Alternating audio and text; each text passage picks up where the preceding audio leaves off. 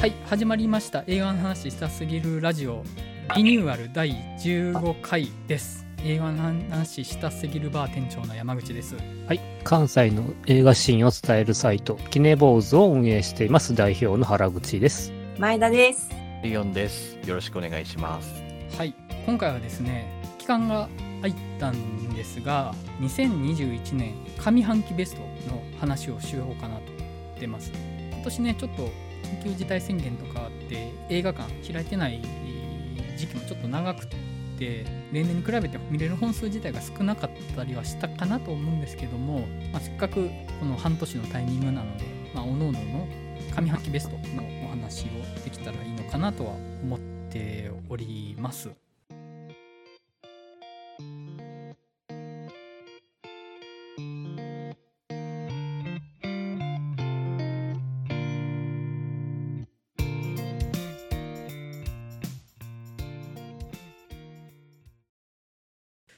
私山口から、えー、と2021年上半期ベスト5発表させていただきますね。ちょっと私あの映画館が閉まってたってこと以外にも子供が生まれてそもそも映画をそんな見れてないっていうのもあったりして多分10本ちょっとぐらいかな。きっちりは数えてないんですけど9作含めて10本ちょっとぐらいだったんですよね。なんであのこのベスト5母数が結構非常に少ない中からのランキングにはなっちゃうんですけれども少ないなりなら少ないなりでまあもうベスト5として発表させていただこうかなと。はい。えっ、と第5位が「新エヴァンゲリオン劇場版」です。おおで4位が旧作なんですけれども「フェノミナ」です。ー。うん。で3位が3位がえミスターノーバディ。はい。おで2位が「機動戦士ガンダム先行のハサウェイ。お」で1位が「あの子は貴族」ですはい。でまず新エヴァに関してなんですけれどもこのメンバーになる前の一人で喋ってたポッドキャストの時代がありましてこの番組。その時に結構喋ってて大体そこで喋り尽くしてるんですけどその「エヴァンゲリオン」を終わらせるやり方としては本当に最適って言うとあれですけどうまいし強引。うまさと強引さを合わせ持った着地としてこれ以上あんまり考えられないなっていう風な着地をしてるところがすごいなと思っててそうやったらそりゃ話丸く収まるけどみたいなちょっと下に構えた見方もできるんですけどただそれをちゃんと納得できるように着地させてるっていうのが本当にすごいことだなと思ってて今年の見た中でもやっぱり面白かったですしなんかやっぱり名前を挙げたくなる一本だったかなと思ってうん。えっとで、ま基本的にシンジ君の話として着地させるっていうことに、まあ、徹した話ではあってであの後々この僕が一人で喋ってたポッドキャストの中で喋ってた以降にこの映画の話したすぎるバーの中でお客さんと喋ってたことであそうだなと思ったことがあってシンジ君以外の女キャラの着地のさせ方がもうちょっとやり方あったんじゃないかなみたいな意見があってまあ、あの具体的に言うとアスカとレイの着地のさせ方なんですけど女性が幸せになるっていう価値観がちょっと古いんじゃないかなみたいな意見があってあ確かにそうだなって思ったとこがあったんですよね。でそれに関してはちょっと古いなと思いつつそもそもこの「エヴァンゲリオン」って話は25年前に大人になりきれなかった男が自意識バリバリで作ってた話なわけでどんだけし前に話が前に進んでたとしてもちょっとその男女間みたいなとこって正直古臭かったりはしてると思うんですよね。でそれに対してもうあくまで25年前に大人になれなかった人間が大人になったっていうのであくまでその25年前から見た綺麗な着地の話だなとはちょっと思うんですよ。なのでそこであんまり女性感とかが進歩的になってもエヴァの着地としては多分正しくなかったんだろうなと思って。であの近年女性観であるとか、まあ、女性の立場とかがものすごい勢いでし進展していく中でちょうどエヴァが2021年に終わったっていうのはすごい節目だったんじゃないかなと思って結構古い世代の自意識を抱えた男がいろんなものに決着させたっていうなんか古いものに生産するって意味で本当に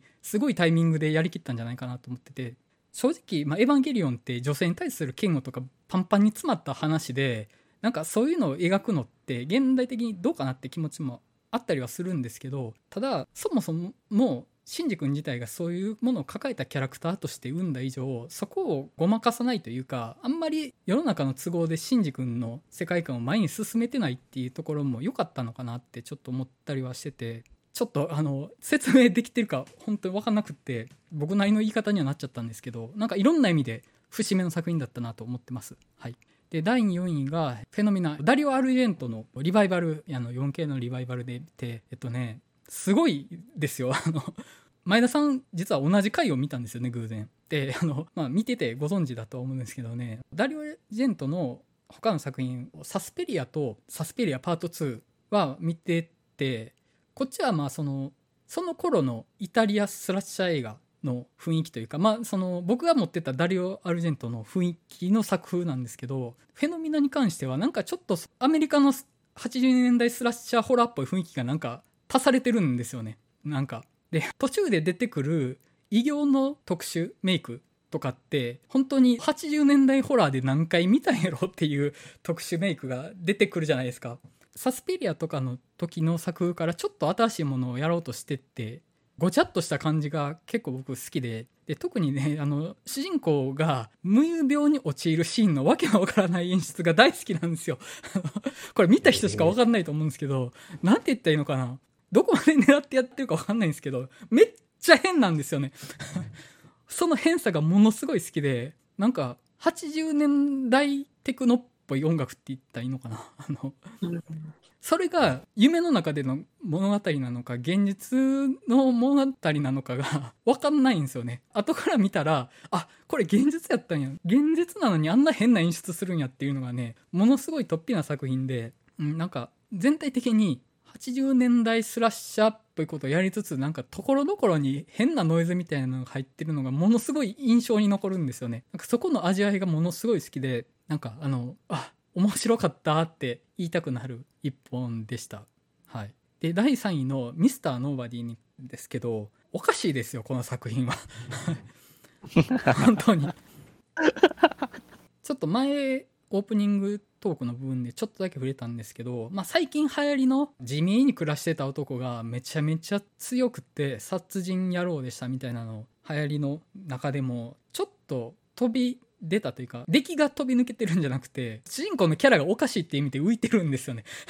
前も言ったんですけどジョン・ウィックとかイコライザーとかってその主人公がちょっと精神的に病んでる感じがあるんですけどこのミスター・ノーバディの主人公はその病んでるんじゃなくってなんだろうその適切な意味でのサイコパスだなって思うんですよね自分が楽しいと思うことのために他人をガンガン巻き込んでいくんですよね。で、ものすごい正しさなんてみじんもない主人公なんですけど、なんか暴力を楽しむ映画としては本当にこれでいいんだろうなと思って、正しいことなんて勇気ないぜって、暴力だぜっていう、その、てらいのなさ、暴力的であることを恐れてない感じが本当に楽しくって、うん。で、また監督が、あの、ハードコアヘンリーの監督さんで、まあ、アクションのスタイリッシュさも本当に楽しいですしなんか最近のこういうアクション映画って今最も映画界で人権がない存在ですよね。ロシアンマフィアって。最もゴミのように殺されていく存在としてロシアンマフィアが出てくるんですけど、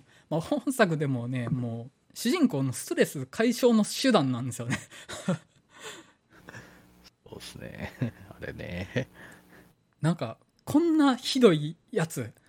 悪役でもこんなひどいやつあんま見たことないわっていうのがね、大暴れするんですよ。信じられないですよ、本当に。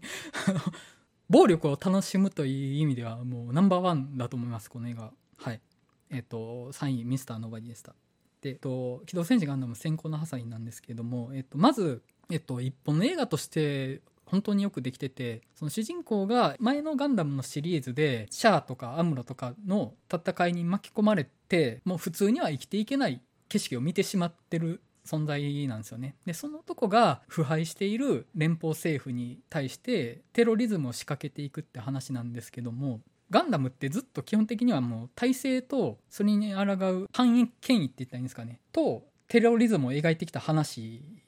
だとは思ってるんですよね。虐げられた人間がもうどうしようもなく選ぶしかない手段として暴力を取ってるっていう、まあ、それがどんどんこじれていってもう暴力の連鎖が続いていくっていう無残な話なんですけどもその無残さをロボットが戦ってかっこいいっていうヒロイズムをあまり描かずにテロで巻き込まれていく街であるとか民衆とかっていうものをすごい丁寧に描いてる話なんですよね。でこれが本当にその暴力のありようとしてガンダムがこんなことをできるんだなって本当にすごいものを見たっていう映画です。あと主人公の、まあ、ハサウェイっていう名前の、まあ、男性が主人公なんですけども彼にまつわる、まあ、人間ドラマも本当によくできてて、えーとまあ、そのハサウェイっていうのはまあ、元のガンダムに出てきたキャラクターの息子なんですけど、えーと、その戦争の英雄なんですよね。だからエリートなんですよね。裕福だし。エリートだけれども体制の腐敗に対して行動せざるを得ないっていう思いを抱いてしまった人間。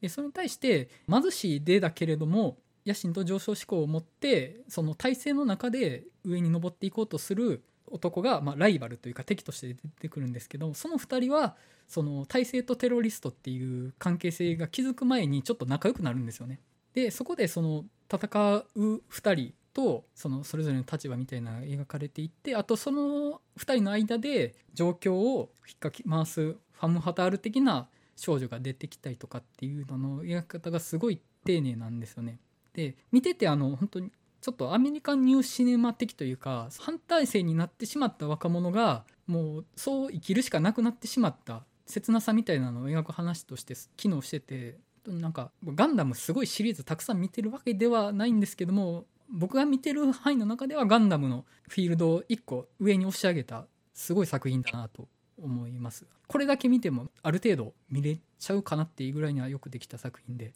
本当に良かったですね。はい。で1位が、えっと、あの子は貴族ですね。これに関してはあの子は貴族界でもう語り尽くしてます。もうこの作品がどれだけ素晴らしいかって僕がどれだけ好きかっていうのは多分もう1ミリも残すことなく喋り尽くしているのでそっちを聞いてもらったら分かると思うんですけど大好きですね本当に。もうすごいですよこれは。こういうのを見たかったってずっと思ってたし見せてくれたっていう喜びが本当に巨大で、うん、2021年の一本としてどうしてもあげたい一作だったので1位とさせていただきました。はい。以上ですね。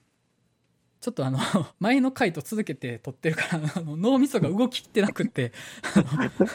あ熱量がすごい。ーうん。一作一作そんなに語れる自信がないです。結構がっつり読めるかな。じゃあ行きますか？時間もおられてはい。はいじゃあ、えー、はい、私、原口の、えー、2011年上半期ベスト5いきます。えー、まず順順に言っていくと、えー、5位がキャラクタおおいいですねいいですね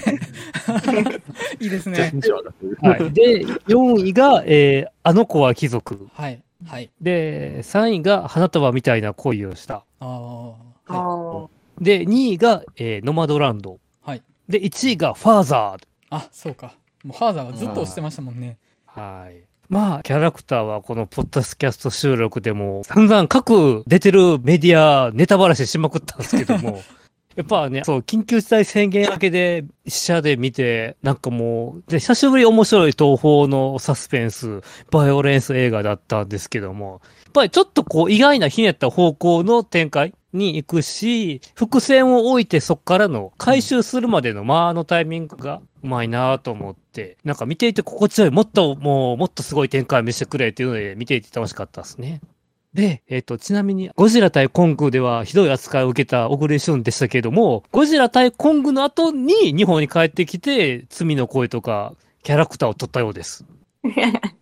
なの、で、ももっと小栗旬国内でいい作品頑張ってって思いながら。はい僕はもうね、小栗旬があそこへああなっちゃうなっていう衝撃がやっぱり、お一番大きかったですね。僕はもう小栗旬がスーツを着てくれたそれだけで満足です 謎のフェチな話してましたもんね。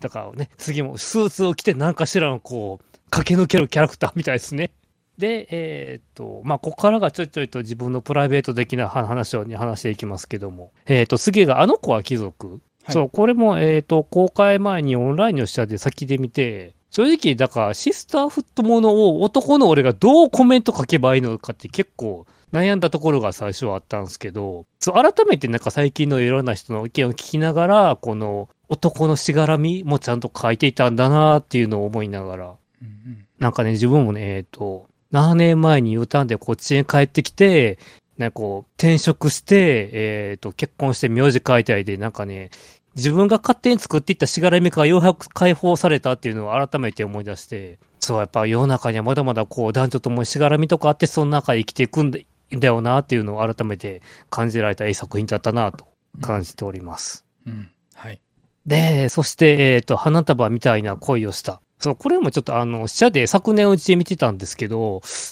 まず見ながらこう、サブカルネタのぶっ込み方がすごいなと思ってて、あの、社室で見ながら、このネタ俺しかわからんやろっていうマニアックなネタも入ってくるんで、それに温の板はあったんですけど、あとまあ見ながらこう、20代の頃にね、経験した遠距離の片思いっていう痛い体験を思い出しながら、あの時こういう時は俺の人生変わってたのかなとかっていうね、でも自分の過去を思いながらこう、あの二人応援したくなる、なんかね、愛おしい作品なんすね。で、やっぱりこう、割と試写で見てもまた劇場でも見に行ったりして、えっ、と、ついにはちょっと今日、アマゾンから届いたんですけど、あの DVD も買いまして、DVD にはあの劇場版ガスタンクが入っている。入ってるんや。はい。入ってるんや、あれあの。あの謎のガスタンクの映画ですね。もう入ってるので、もう楽しみにしながら、うん。それを手元にあるで、いつかまた見ようかな。それこそ、なんか、うん、まあ、あの、新しい家でプロジェクターで見ようかな、と思ってます。で、今ちょっと家のネタが出たんですけど、えっ、と、2位のノマドランド。ちょうど見たときに、えっ、と、そう、あの、次、本当家探しをしてたんですね。っていう中で、こう、ノマドランドを見て、えっ、と、ホームレスではなくハウスレスっ。てか、っていう言葉をきな、こう、本当家を探しをしてる中、いろいろジーンと考えさせられて、あとやっぱ見ながら、こう、人間が一生を生き切って死ぬっていうことがどんだけ大変なことか、尊いことなんだっていうのを、改めてなんか感じさせられる作品、なんかいいロードムービーだったなと。で、結構こう、ロードムービーってななかなかこうね、最後まで見るのがしんどかったりするんですけど、なんかこれはね、綺麗な映像とともに最後まで見られたなと思いました。で、そして、えー、1位がファーザー。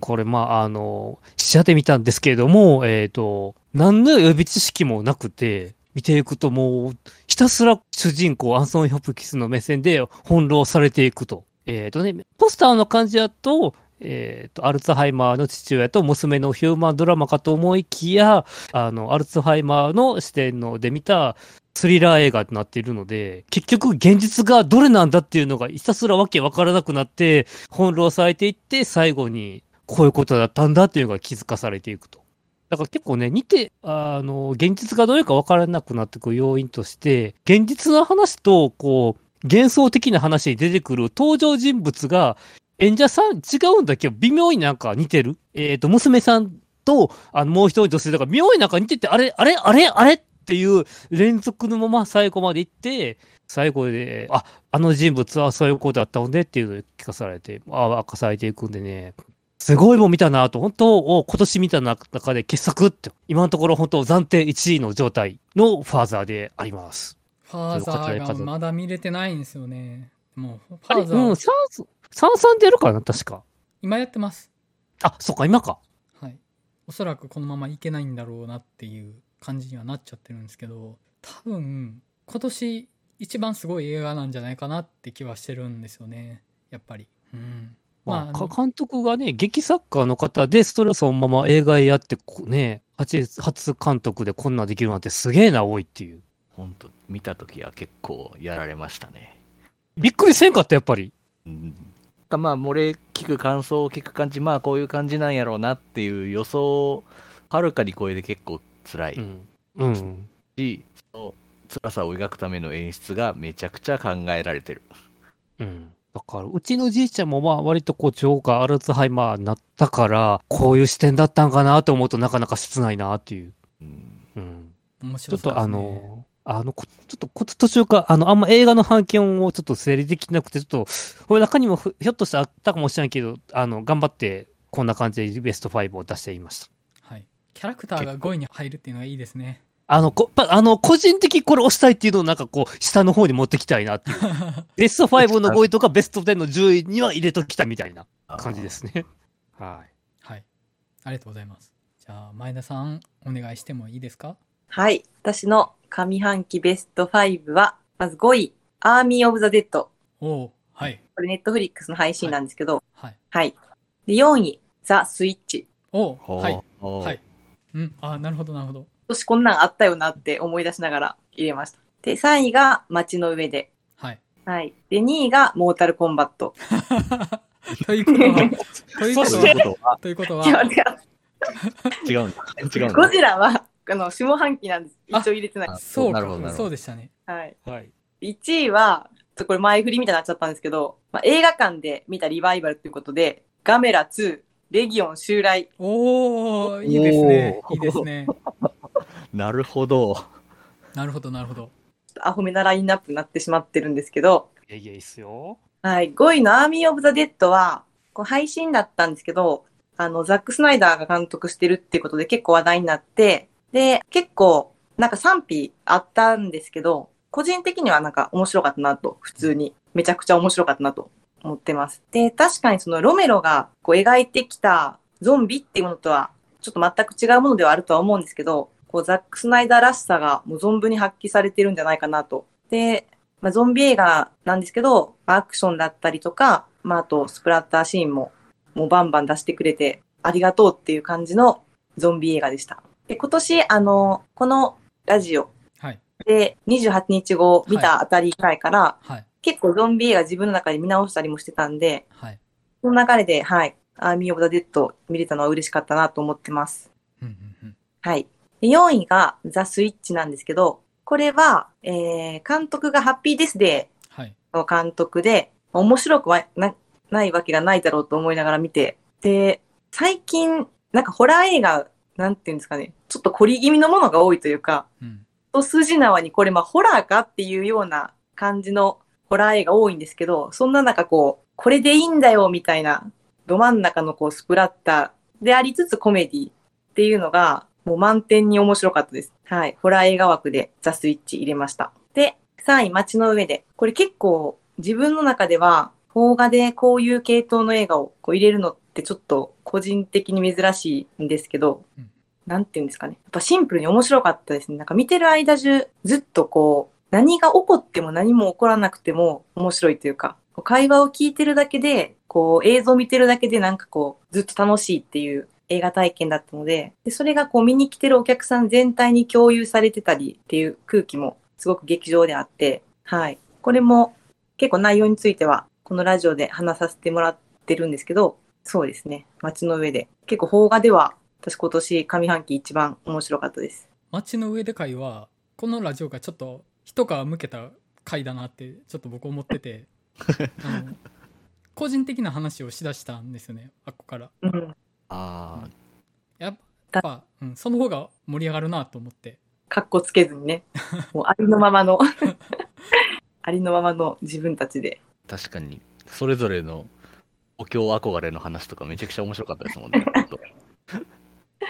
そうですね。東京憧れ。確かに自分の中の東京憧れっていうのが、そういう意味ではあの子は貴族もちょっと似た部分もあるんですけど、うん東京憧れ感がこうくすぐられたっていううん映画でもありました。今年、やっぱりその、花壇みたいな声をしたと、あの子は貴族と街の上でで、東京うん。三部作じゃないけど、なんかちょっとあ近いけど、スタンスが違う3本が揃ってたのは結構うん。象徴的というか、まあ、印象的というか、うん、いろんなものを自分の中にあるその東京感であるとかカルチャーとの向き合い方みたいなのをちょっとその俯瞰して見れたかなというかすごいその3本見たっていうのは結構面白いことだったかなって思ってますね。うん、はい。はい。で、2位がモータルコンバット。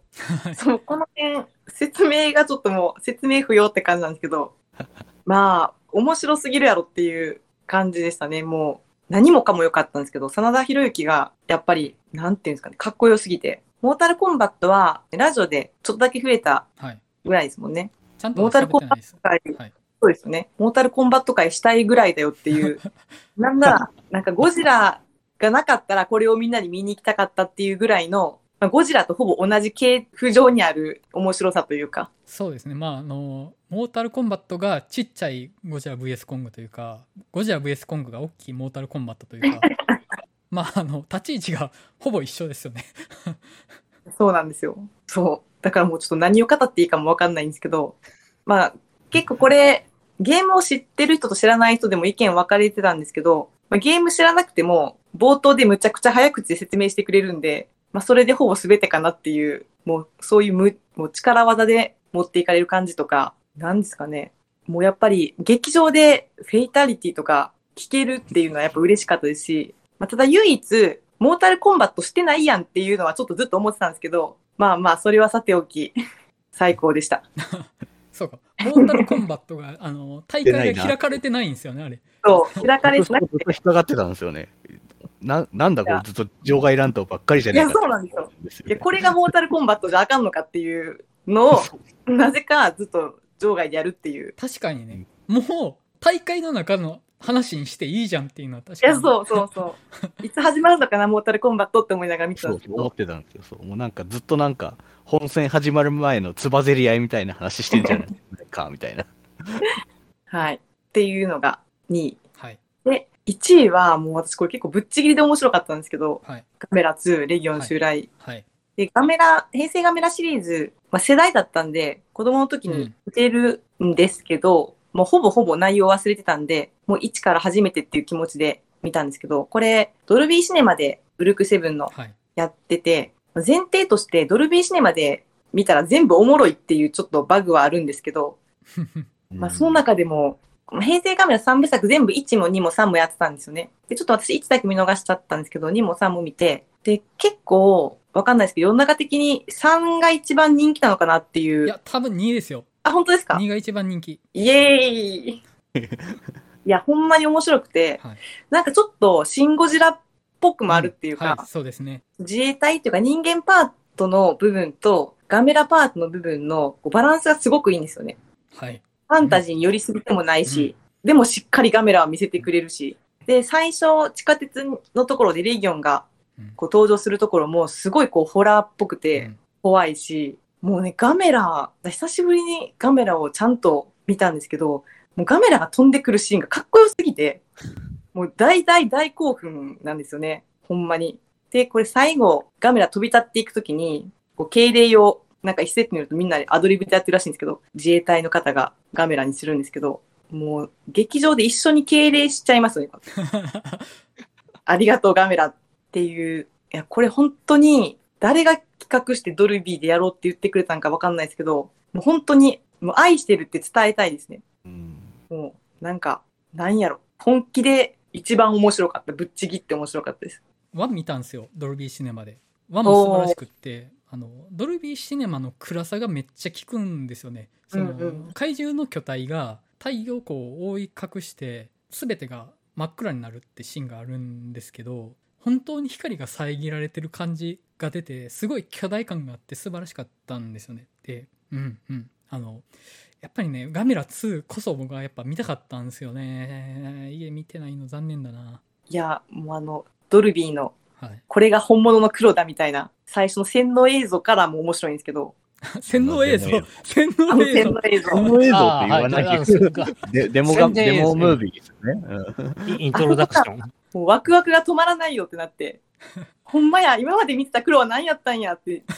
もうなりながら、そのまま洗脳されてる洗脳されて。まあ確かに黒天皇か。黒が濃いですね確かにいや、でもほんまにガメラ、もう見入っちゃって、なんか最後こう、エンドロールで、スーツアクターの方の名前出るじゃないですか。はえガメラ中に人入ってるんとかちょっと思っちゃいました。もう信じられる。こういうのがいるんだって思思っちゃうう。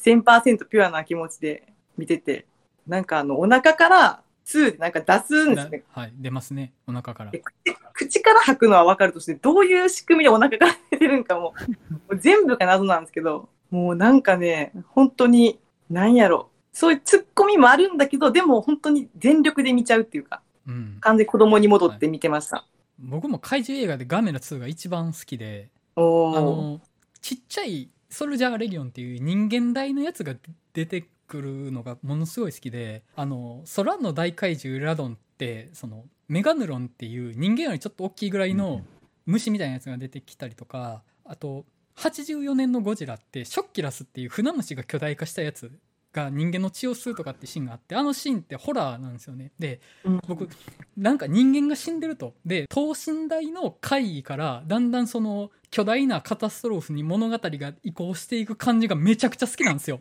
であの人間大って怖いじゃないですか。うん。でそれと立ち向かっていくとだんだんその話が巨大化していってラドンが出てきたりとかゴジラが出てきたりとかするんですけどそれでまあそのレギオンの生態が出てくるっていうのが本当にだんだん現実から怪獣がいるファンタジーに物語が進んでいく大きくなっていくっていう感じがねすごい表現できてああいう等身大怪獣って僕大好きなんですよね。本当に。素晴らしいですよね本当、はいや、本当に全部良かったですね。うん、僕も3も良かったですよね、すごい。実は僕3見てないんですあ、ほんまですか。3はなんかもっと、ちょっとファンタジー寄りですけど、なんやろ。あの、京都駅踏み潰されるんで、はいそれがやっぱ一番、出るとこは踏み潰されるって、しかも、普段ちょっと偉そうにしてる京都が、偉そうにしてる。それはそうですけど、はい。3も面白かったですけど、やっぱ2が、ですねそうですね、2が一番、はい。2の方が一番かな、うん僕も。っはい。ていうはい。ラインナップです。はい。ではマリノさんお願いできますか？はい。えーっと、僕のベスト5は、えっとまず5位が枠で、えっと、4位が、えっと、新エヴァンゲリオン劇場版、はい。3位がノマドランド、はい。2位があの子は貴族、はい。1位が街の上で。街の上ではずっと押されてましたもんね。僕は、はい、押してました。おなんか、皆さんのベストからちょいちょいつまみ食いしたみたいな感じになってますけど、ラインナップ的に。えーっと、そうですね。じゃあまず5位のアークなんですけど、これ、結構まず動画でこのなんか結構、ここまで深い SF やってくれたんだっていう喜びがめちゃくちゃ大きかったですね。本当に。あの老化による死を克服した女性の話なんですけど、すごくその分長生きできるようになったわけなんですけど、まあその人生の中でさまざまな生きるモチーフ、生のモチーフや死のモチーフとかそういうのがこう繰り返されて、でその中でまあ、じゃあ何を選び取って人生を進んでいくのかっていう話あるんですけど、結局まあなんか、が見終わって彼女が出した答えっていうのは結構まあありふれたもの とは思うんですよ。なんだそんなことかっていう風な答えになるかと思うんですけど、やっぱその中にはたくさんいろいろな選択みたいなのが。ぱ生きていく上でいろいろ選択ししながらやっぱり僕たちってやっぱ生きていくじゃないですか。そういうのがちゃんと描かれてるというか、選択選び取ったことによって選べなかったものもあるし、逆にそもそも選択肢すら与えられないことだって人生あったりもするよねっていう、うんうん。深いところまですごく描けてる SF なんじゃないかなと。うんうん。そういう意味では結構僕はメッセージとかそういう類の映画に近いところまで触れてるんじゃないかなとうん思いましたね。あとまあ結構ビジュアルも邦画にしてはっていうそういうなんかこうちょっと下駄を履かせた言い方も別にする必要がないぐらいできてると思うしルックもすごく濃いですし結構不思議な結構いろいろとこれはなかなか見たことない世界観がスクリーンに広がってるんじゃないかなと思いますねこれは。うんなんかうまく溶け合ってるのかはちょっと分かりませんけど、なんかちょっと少しブレードランナーっぽさもあるし、少しクスマキナの出てくるちょっと無機質なホテルのようなところもあるし、かと思ったら、いわゆる日本的な見慣れた田舎の風景とかも普通に入ってきたりとか、そういう世界観がこうごったにで売られてて、すごくこれはなんか結構、僕は結構新しいんじゃないかなと思って、とあんまりなんかまあ結構賛否は分かれてる映画ではあるんですけど、これはもう個人的にめちゃくちゃしたい映画ですね。前映画の話したすぎるバーのお客さんともちょっと話してたんですけどなんか東 SF みたいな映画なのかなってちょっと思ってて、まああ、タルホフスキーみたいなその要はすごい絵的に超越的な世界を描くものというよりはそのあくまで見た目的には現実からすごく大きく外れてるわけではないけど語ろうとしている物語であるとか価値観っていうものがすごく現実から飛躍しているものを描くっていう意味での SF だからまあある意味ちょっと星新一とかもそうだと思うんですけどちょっと日常からそこまで離れてないもので飛躍した何かを描くっていう切り口ってなんかそういう派手じゃない SF というかなんか哲学 SF としてすごい面白そうだなと思ってうんなんか興味深い一作だなと思いながら話は聞いてましたね。えーそうですね。えー4位の新エヴァンゲリオン劇場版なんですけど、結構、それなりにエヴァンゲリオン大好き、まあ、もっとね、僕よりも好きな人とかたくさんいると思うんですけど、まあ、それなりにエヴァンゲリオンと人生一緒だったなっていうふうに、やっぱ見終わった後思えた映画だったっていうのがやっぱ一番うん。よかったというか、ちゃんと終わらせてくれた。本当になんか見終わった後、本当につきものが落ちたかのようにな気持ちになったし、でまあ同時に一個思ったのは、まだ僕はこのつきものが落ちたような、こう、綺麗な終わりを見るような人生、まだ生き方まだできてないなともちょっと思ったっていうか、まだまだやっぱなんか、とらなんか呪縛から解き放たれたのか、現れてるのかちょっとよくわからないような感覚ではあるんですけど、うんまあ、なんでしょうね。まあ、すごく、なんだろうな、どう、うん、難しいけど、やっぱり相変わらずアバンギャルドで、毎回意表をつきながらも、でもやっぱりこれ、ああ、エヴァってこういう話だよなっていうふうにやっぱ思わせてくれるし、うん、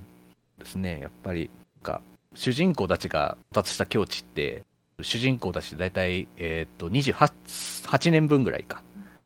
年になるんですけど、まあ、僕も大体同じぐらいの年ですけど、やっぱそこまでやっぱ僕はまだたどり着けないんですよね、やっぱり。どう考えても。それはやっぱりやっぱ安野さんの人生、だけ生きて、めっちゃ葛藤して、あれだけのいろいろ苦しんだり悩んだりもして、ようやくあそこにたどり着いたんだなって思うと、またすごく感慨深いというか。僕もまあ、そういうふうにまあ、そういうふうに思えるぐらい、まあ頑張って人生生きたいなっていうふうに、まあちょっと結構勇気をもらったというか、元気をもらった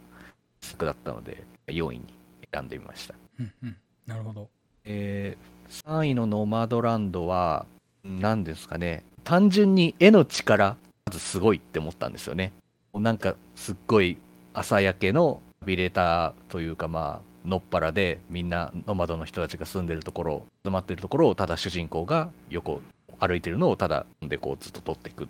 それだけでなんでこんなにこう、いろんな感情が湧き上がってくるんだろうっていう、まずやっぱ、単純にそこにまず感動したというか、やっぱ自然というか大きなものの中を比較することでその人間味の温かさ温かい部分もあれば、まあさっぱり冷め切ったような部分もあるしっていうそういう部分の重ね方がすごくうまいなと思いましたね。とやっぱり、まあ、これもなんか生き方の話というか僕は別にノマドの生き方をしてるわけじゃないしなんならああいう生き方絶対したくないなって思う派ですけどやっぱり人生いろいろ考えながらやっぱ生きていくっていうところは一緒だと思うんですよね。うんでそこやっぱまあアークでも言ったまあ選択の話とも近いと思うんですけどいろいろまあ考えて取捨選択して同じとこぐるぐる回ったりもするしマドランドの主人公はまあ結局ぐるぐる同じところ回ってるだけじゃ回ってるだけなんと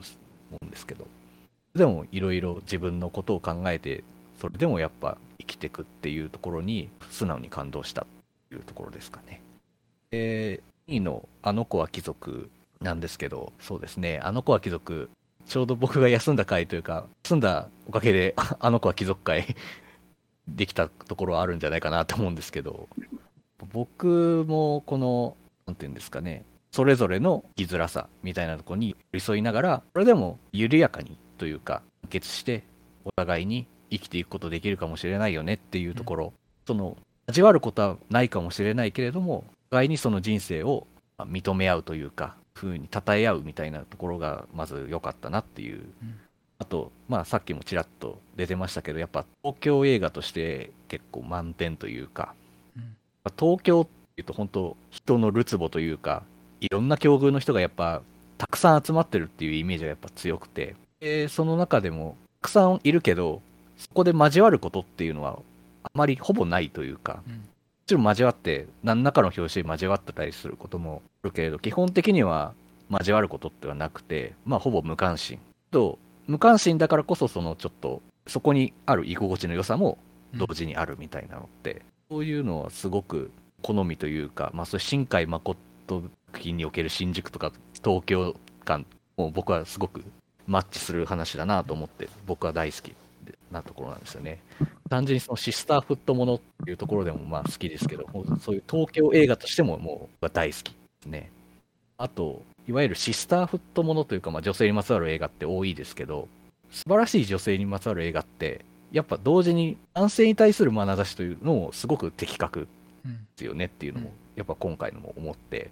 うん、まあ、コーラ健吾の描き方もすごくうん。しがらみばっかりにとらわれてしまってる、よくわかるというか、うん、そうだよね、しがらみだらけですよね、本当にっていう、いろいろ自分のことも思いながらも、いろいろ思いを重ねてしまうキャラクターだったですね。はい。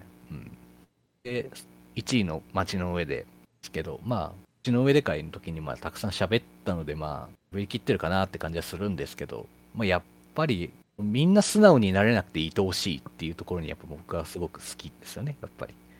なんか、たった好きって一言を言えばいいじゃんっていうのに、できないっていうところに僕はもうすごくわかるというか、共感するし、そうなんですよね。そんな素直に気持ち伝えられ、そら苦労せんわいっていう。うんけどできないからいろいろ苦しいし、そこをこう悶々としたりとかいろいろこう、足なことになるのも楽しいし、なんかそういうところでこう、人との関わりを諦めてない映画だなっていうふうに思うんですよね。あと、まあそれ、まあ人の関わり合いでこう一瞬触れ合えたかもしれないねっていうのがやっぱり、えっと、母ちゃんと主人公との、まあ一夜喋り倒すだけのシーンね。で、やっぱそこにやっぱなんかそういうのがあればいいなっていうか、まあそういうこういう出会いというか大切にしていろいろできたらいいなっていうのはすごく世の中で大切な映画だなっていうふうに思いましたね。はい。街の上ではあもう街の上で会の時からもうずっと1位に押されてた感じでしたもんねそうですね。ベストにしてましたね。もう結構あの時点でやっぱベスト1位、2位はこれ揺るがないかなっていう個人的には。とのはちょっとまだこうその日の気分とかによってなんか前後するかもしれないけど、この2本だけは絶対揺るがないなっていう気持ちですね。うんうん。なるほど。いいっすね。うん。いや街の上でやっぱりうんなんか結構僕は入れてなかったですけど残るというか味わい深い一作やったなと思って。うん。街の上で会が自分で喋ってて面白かったっていうのもあるんですけど。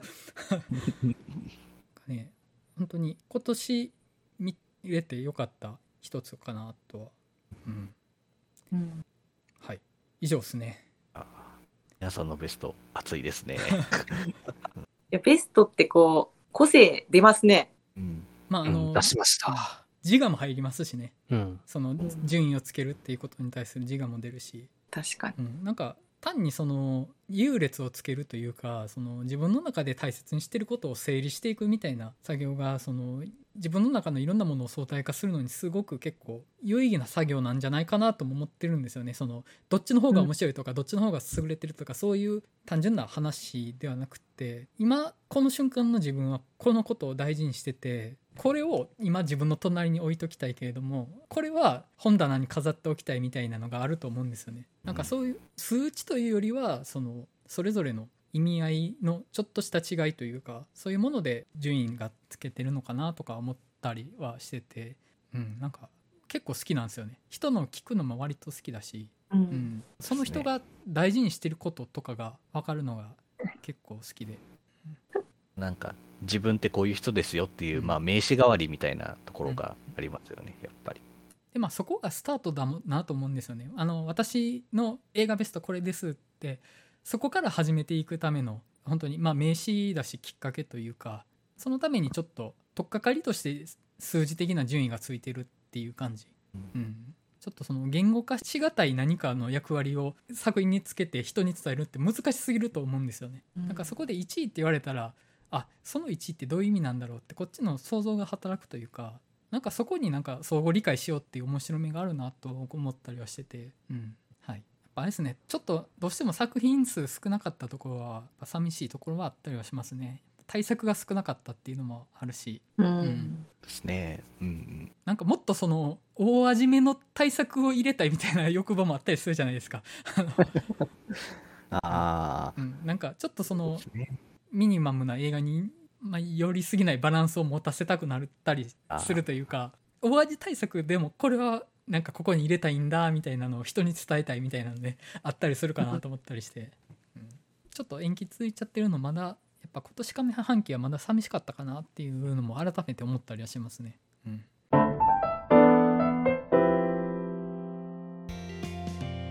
ちなみに下半期で一番楽しみにしてるものとかあります？なんだろうな。あんまりまその上映スケジュールみたいなのを意識的に見てなくって割ともう最近なんかあもうこれもうすぐなんや見ようみたいな割と直近で選んでる感じなんですよね。うん。結構僕あのだんだん見る映画選ぶのめんどくさくなってきてあ、うん。あの 今やってるものから見ようみたいなのがあるなと思ってあの映画館に行く理由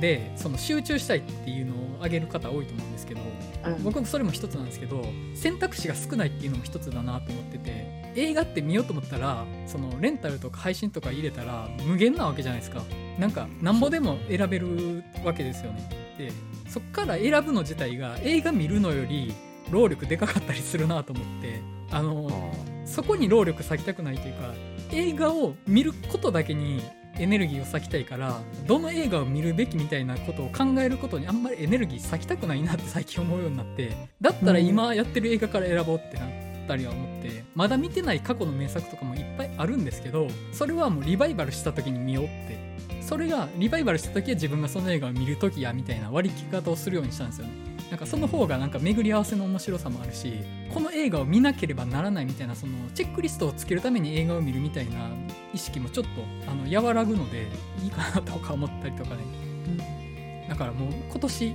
何やるんだろうぐらいの気持ちで。7月いっぱいぐらいしか上映映画のことあんまり認識してないんですよ。